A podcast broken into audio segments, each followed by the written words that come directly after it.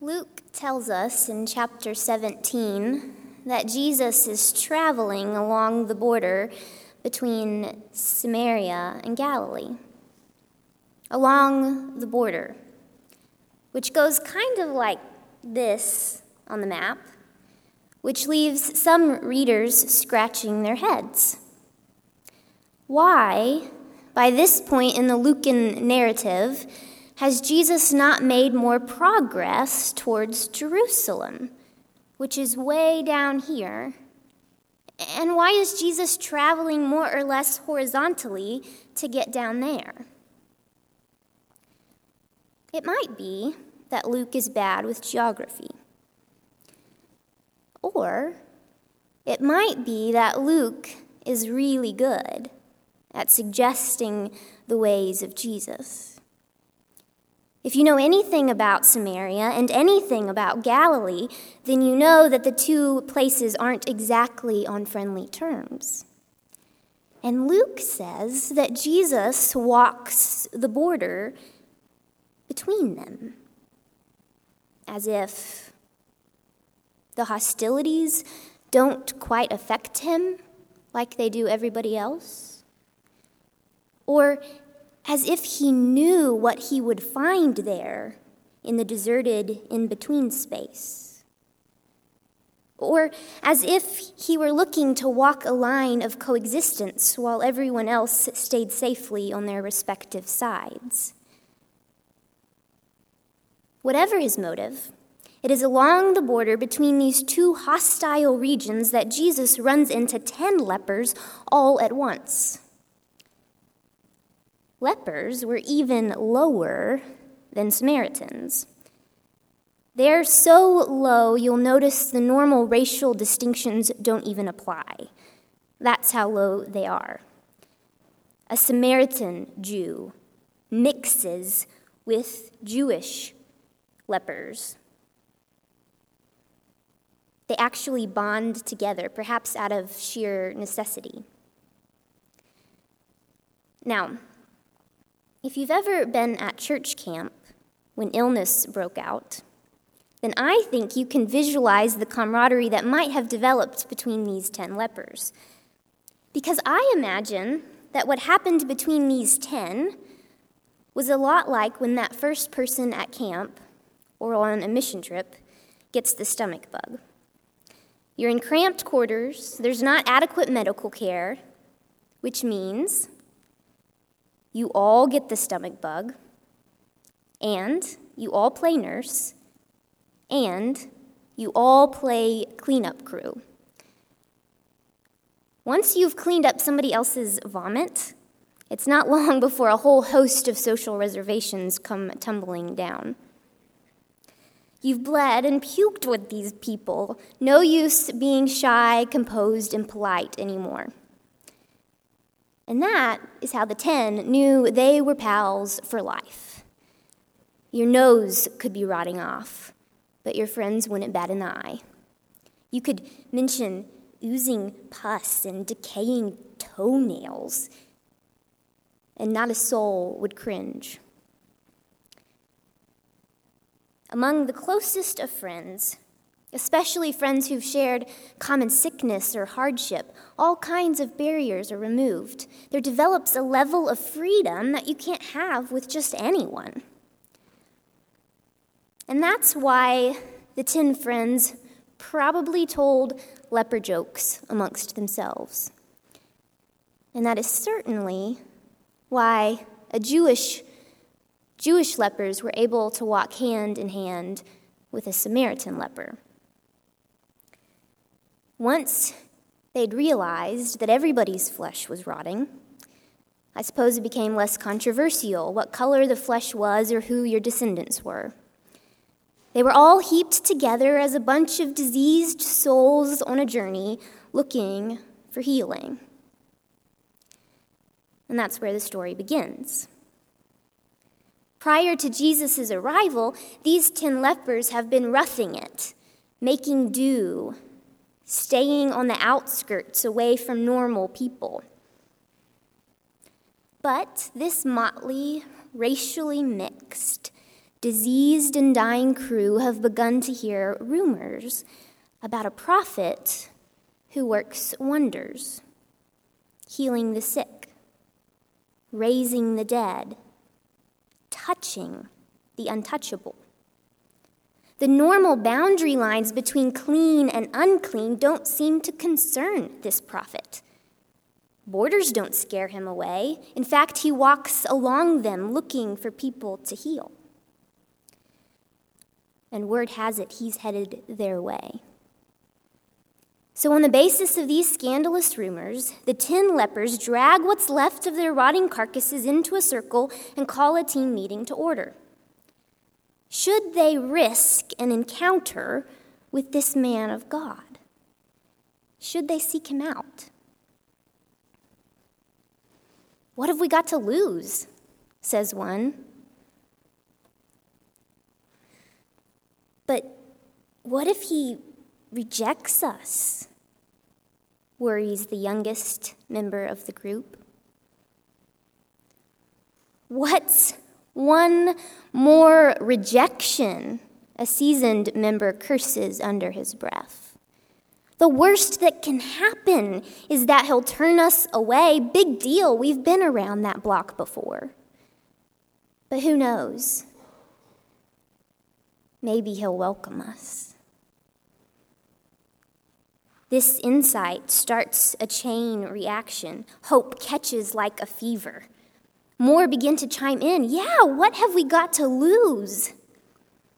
The enthusiasm grows louder and stronger, and even the young one is convinced.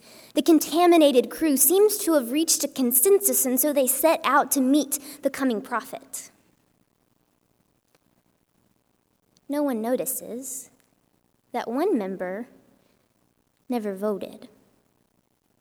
Everyone else is distracted by his own excitement. They haven't had anything to give them hope in years, and this 1 in a million chance is enough to infuse disease-beaten bodies with new energy. But one member of the crew isn't hopeful. He's scared out of his mind. He's scared that Jesus will heal his friends, because Jesus will surely overlook him, the Samaritan. But Jesus just might heal them and take away the one thing he has left in this life. He's not scared that Jesus will reject the group. He only hopes that might be the case. He feels almost certain that Jesus will reject him and heal them.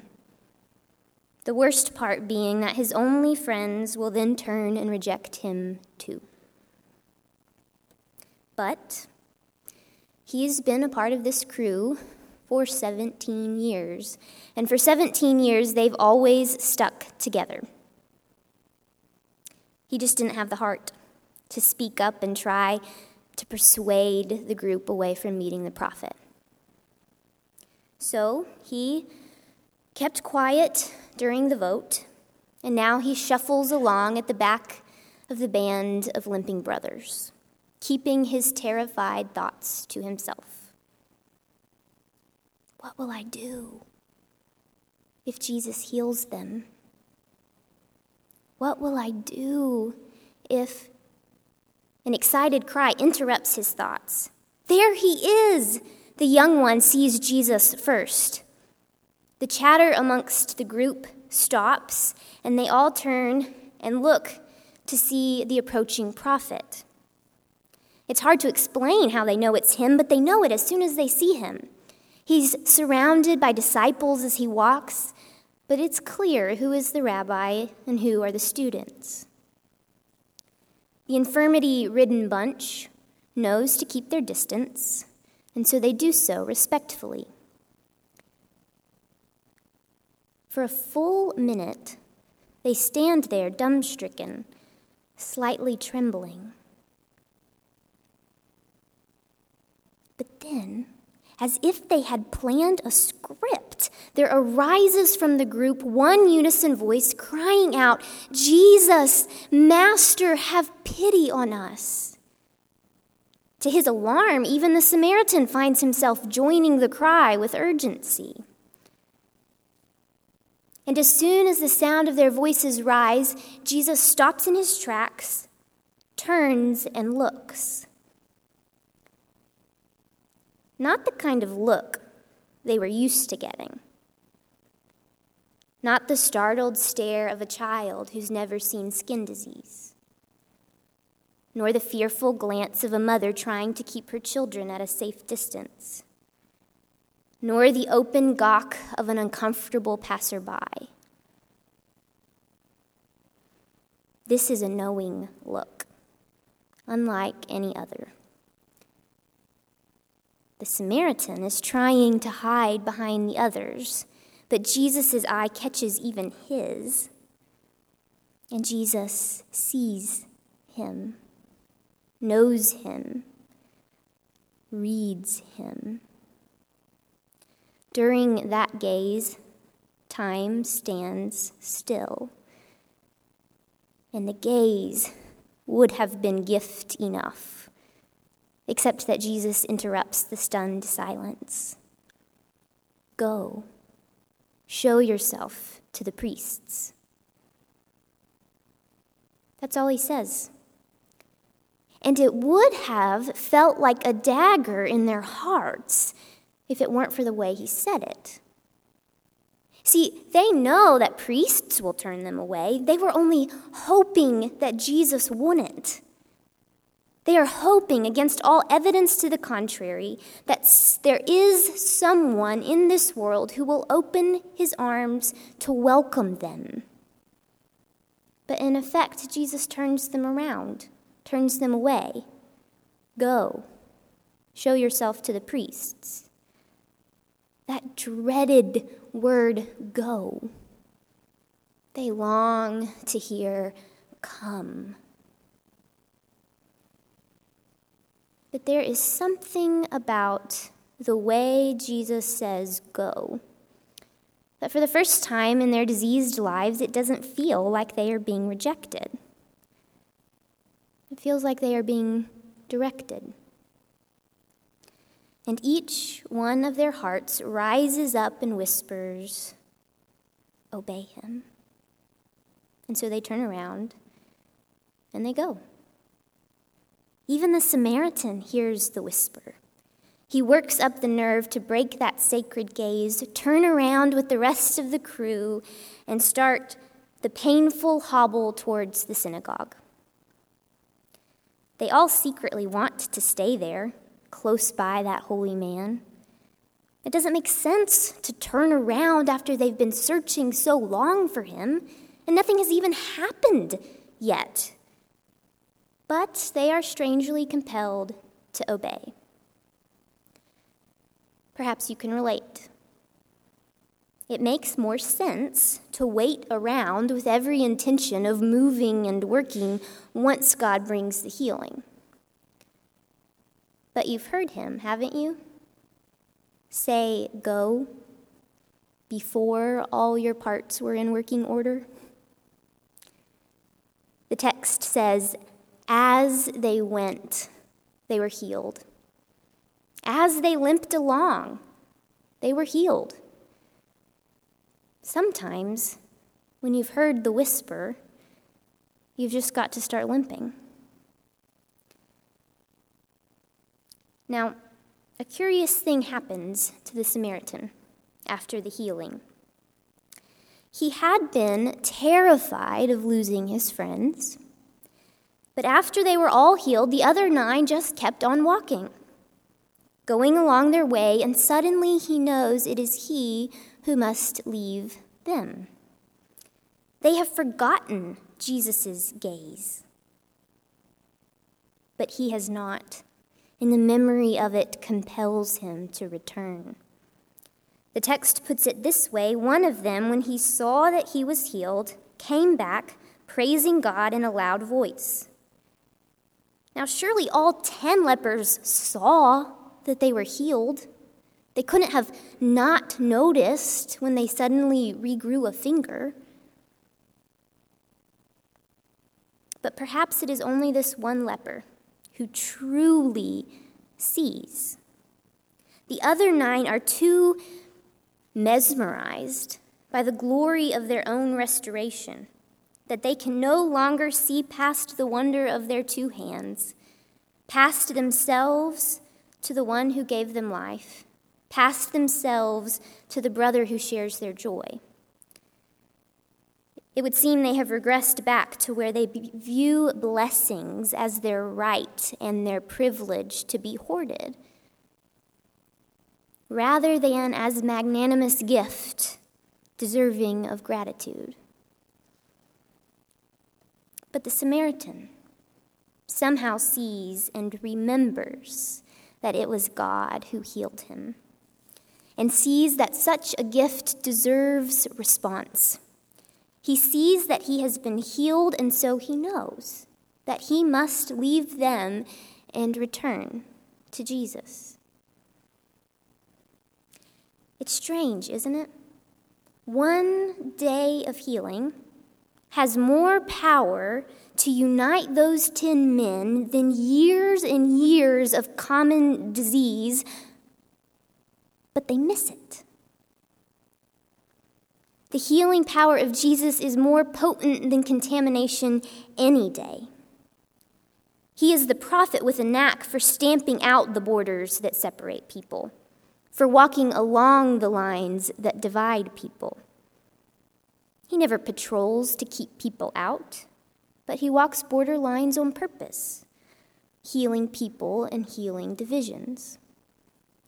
So the 10 ex-lepers could have moved forward, healed in more ways than one, now sharing a common story, a common miracle, and a common Savior. But unfortunately, 9 lepers fail to truly see.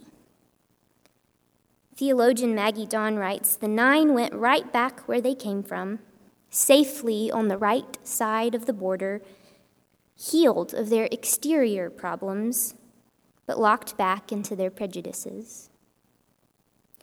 It seems it took a Samaritan, an outcast, to recognize the full implications of grace that heals not only our bodies, but our communities. When the Samaritan returns and falls at Jesus' feet to thank him, Jesus says, "Rise and go.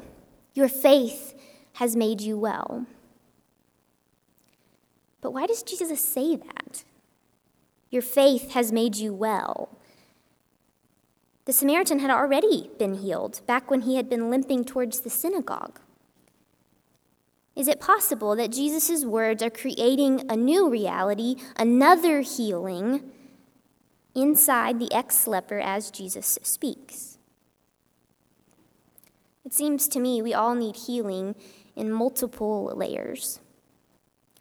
The Samaritan's skin is healed, but so is his vision of God, his vision of himself as one loved by God. The other 9 experience healing too, but then a different kind of contamination creeps into their once close-knit community and blinds them from seeing the truth, keeps them from responding to the miracle as they should. The Samaritan, however, continues to choose faith even after the first healing, and as he continues, the healing continues, layer by layer by layer. The power of God, cleansing and restoring, wiping out borders, making all things whole.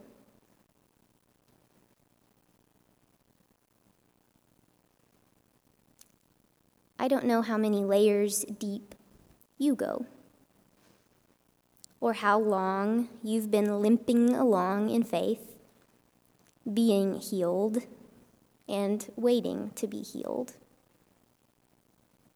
But I pray this: